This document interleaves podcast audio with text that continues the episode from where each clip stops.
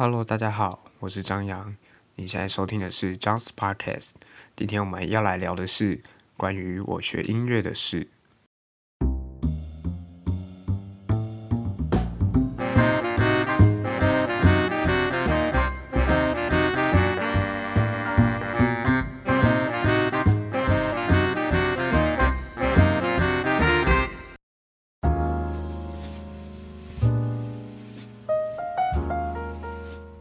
首先我还是再自我介绍一下好了，因为我怕有些听到这集的人不知道。呃，我现在是在台艺大，就是台湾艺术大学的国乐系，就是中国音乐学系读书，然后呃，我主修笛子，然后辅修指挥。然后我自己学音乐开始，正确来讲应该是从小学一年级的时候开始学，那时候就被我妈带去学钢琴这样，然后呃就开始学音乐。有些人可能会问说，就是国乐系跟音乐系到底不一样在哪里？呃，其实我觉得并没有什么不一样，只是我们的主修乐器都是国乐器。然后在课程方面，就是理论方面，基本的乐理听写这些东西，就是基础的和声对位这些东西还是有，就是一样也是要上，跟音乐系一样。然后跟音乐系如果要说比较不一样的地方的话，就是我们的课程里面会比较着重在于呃中国音乐的一些理论或概念，比如说像呃民歌啊、戏曲或者是传统器乐。那这些东西可能在音乐系里面比较应该是比较不会有，然后包括像台湾音乐史、中国音乐史的部分，有些音乐系虽然有，可是可能这个课程会变成是选修，或者是可能只有一个学期。那我们就会变成台湾台湾音乐史跟中国音乐史是呃一整个学年的必修课这样子。我现在自己回想，其实有点不知道我国小这段时间到底在学些什么。嗯、呃，因为其实我到高中都不是念音乐班上来的，所以在高中之前，其实也不是说很有系统的在学这个东西，比较是把音乐当成一种兴趣在学。因为可能我爸妈从小也不是说特别要把小孩子栽培成就是一定要学音乐还是怎样，就可能只是想说跟其他人一样就学个才艺。而且我小时候除了音乐以外，我记得还有被送去学画画，只是说我到现在还是画得很烂这样子。那刚刚有提到说，就是我是我小一的时候被我妈带去学钢琴嘛，然后其实我学钢琴的经历，呃，我想起来一开始的感觉其实并不是太好。因为我记得我小时候老师都会拿圆珠笔打手这样子，然后其实我本人很排斥这种教学方法，因为有可能老师就是弹错音啊，或你用错指法就拿圆珠笔打你的手。但是这种教学方法并不会因为你拿圆珠笔打学生的手，或者是处罚学生就解决学生技术上的问题，就是技术的问题还是存在，但老师并不会示范给你看这样子。所以其实我小时候有一段时间很抗拒，甚至是很讨厌弹钢琴这件事情。然后甚至于我中间有一段时间就是真的是断掉，就没有学钢琴的。那这件事情其实我现在想起来算是我心里面的一个遗憾吧，就是如果学音乐的人就会知道说，很多东西其实是需要在你小时候的这一段时间养成的。那其实一旦过了就没有机会了。那可能大家现在看我好像平常好像蛮爱弹钢琴的，那这个是因为后来开始学指挥，然后还有之后遇到其他老师的关系。那这个我们可以摆到后面再来讲。然后呃，小学后来我去学了长笛。然后国中的时候就加入了马公国中国乐社，开始学笛子。然后为什么学笛子？其实是就是那时候就很单纯，就是想说国小学长笛，然后我就想说啊，中国笛应该差不多吧，就吹起来应该差不多。那当然，当然后面知道其实不是这个样子啦。那只是那时候这样想，然后所以就开始朝就是开始学笛子这样子，然后反正就是一路这样子学，然后也觉得呃很喜欢这个东西，然后就开始有觉得说，哎、欸，是不是以后可以走这个方面的想法这样子。那其实我开始指挥也是在国中的时候，因为我国中的时候我们有就是必须要选干部嘛，那其中有一个干部是团长兼学生指挥的位置这样子，然后后来我就刚好选干部选上，所以就开始你就必须要在老师不在的时候就开始下去指挥。那当然我现在回去看那些东西都是一定都是乱指啦，一定都是乱指。所以嗯，一开始当然就是你一定就是没什么概念，然后你只能自己找一些书来看啊，然后看影片这样子。那我其实因为要做自己 podcast， 我还特地去把我国中指挥的影片再拿出来看了一下。我真的是，我现在超想掐死我国中的自己，到底在指什么东西？然后我第一次，我记得我还记得我第一次在正式的音乐会指挥演出是指关乃忠老师的《丰年祭》，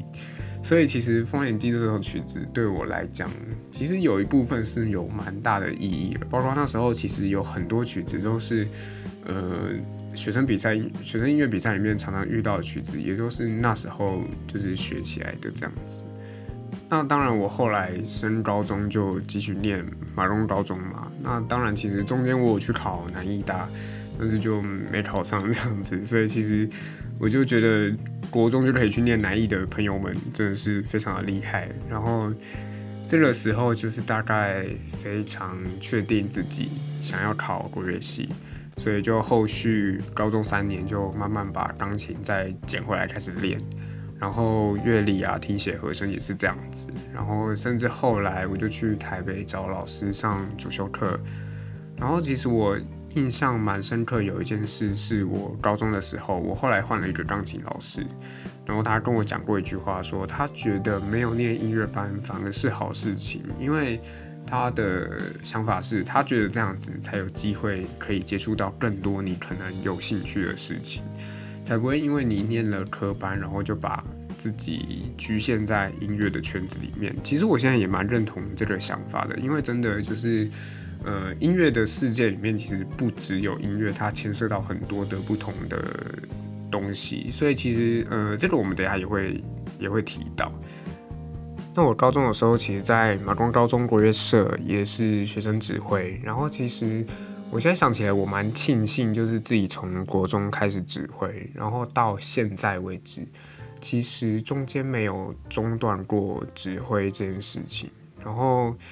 因为我也很谢谢，就是老师们都很愿意给学生机会，因为要让一个国中生或一个高中生上台指挥一首曲子，其实是一个嗯非常非常难得的机会，有其实没有很多人有这些机会，那就是也很幸运，就是比别人的起步在学指挥这件事情上面比别人早了一点点。那中间有一些机会，就学着去带乐团啊，然后甚至我高中的时候有甄选上一个音乐营，然后那时候就有机会去跟长荣交响乐团的驻团指挥就是钟文珍老师学了一些呃管弦乐的作品，然后也在音乐也在那个音乐营里面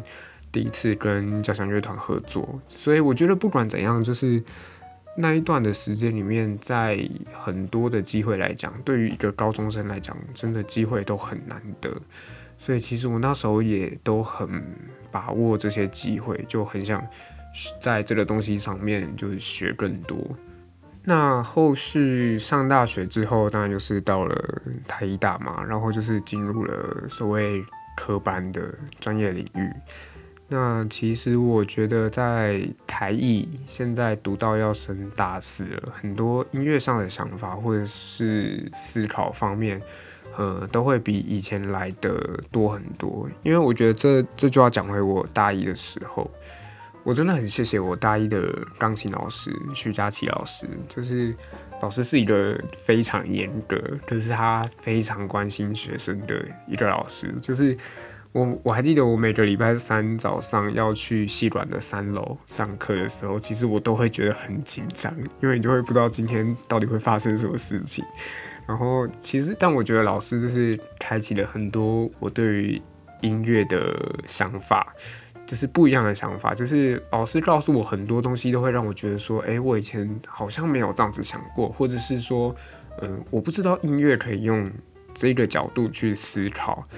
那后来甚至于说，老师知道我学指挥之后，就开始教我很多，比如说呃总谱怎么弹，或者是说伴奏怎么弹，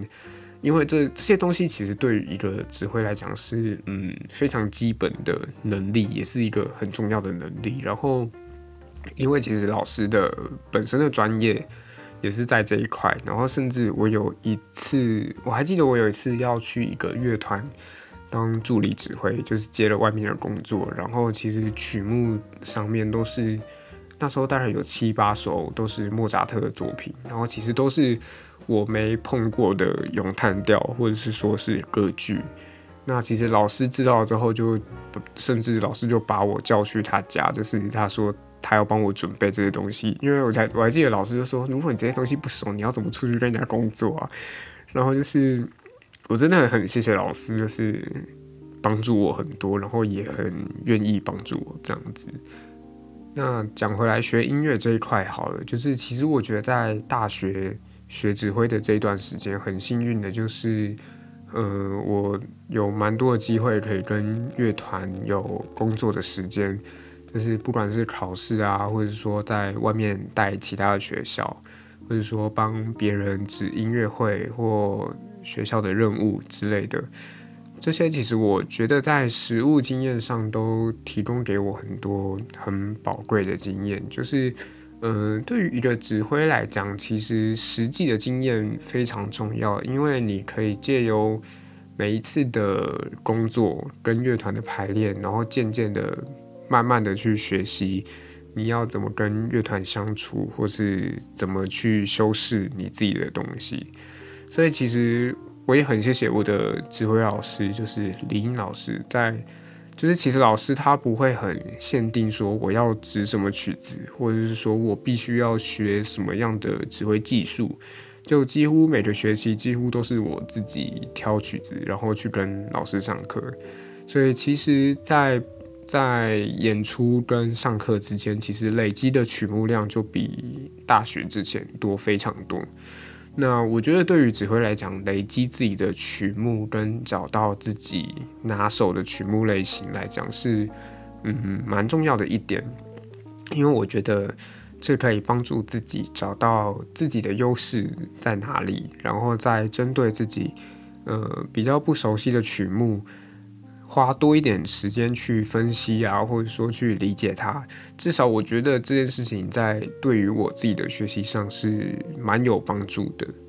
最后我们就来谈学指挥这件事情好了。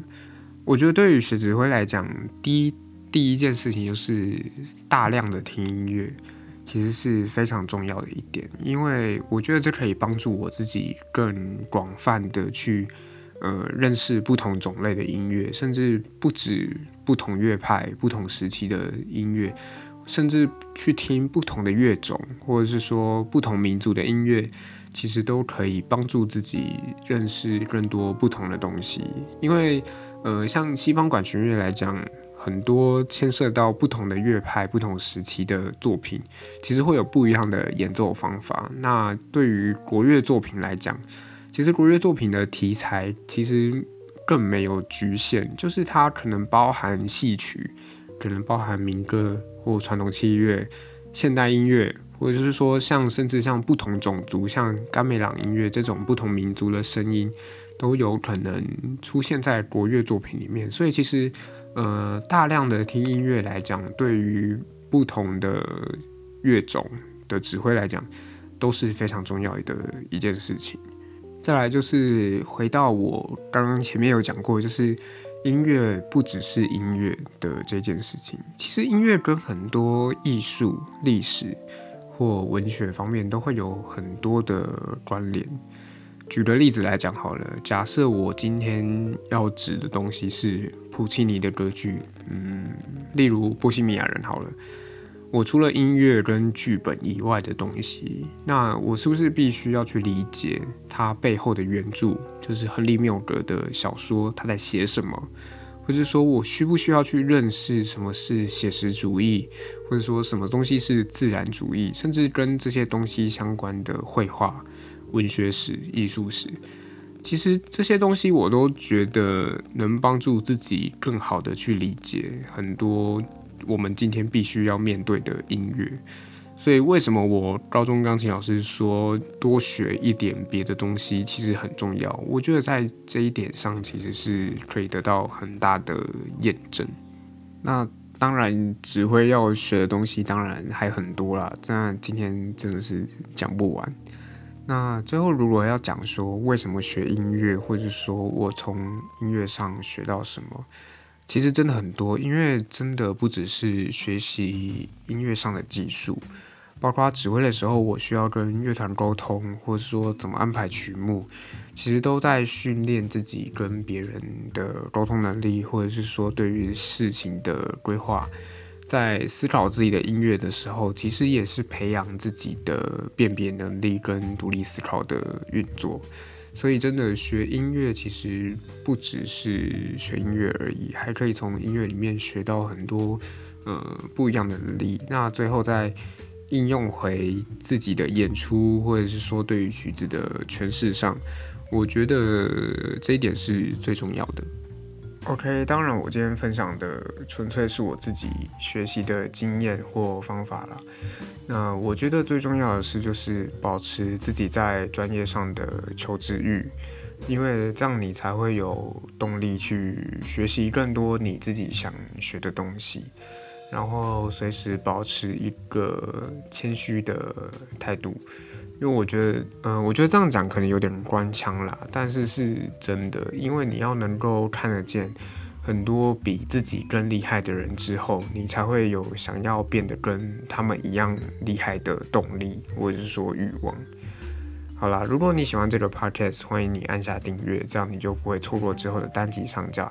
如果你有任何想法，都欢迎在 podcast 下面留言，或用 I G 小盒子告诉我。那我们就下次见喽。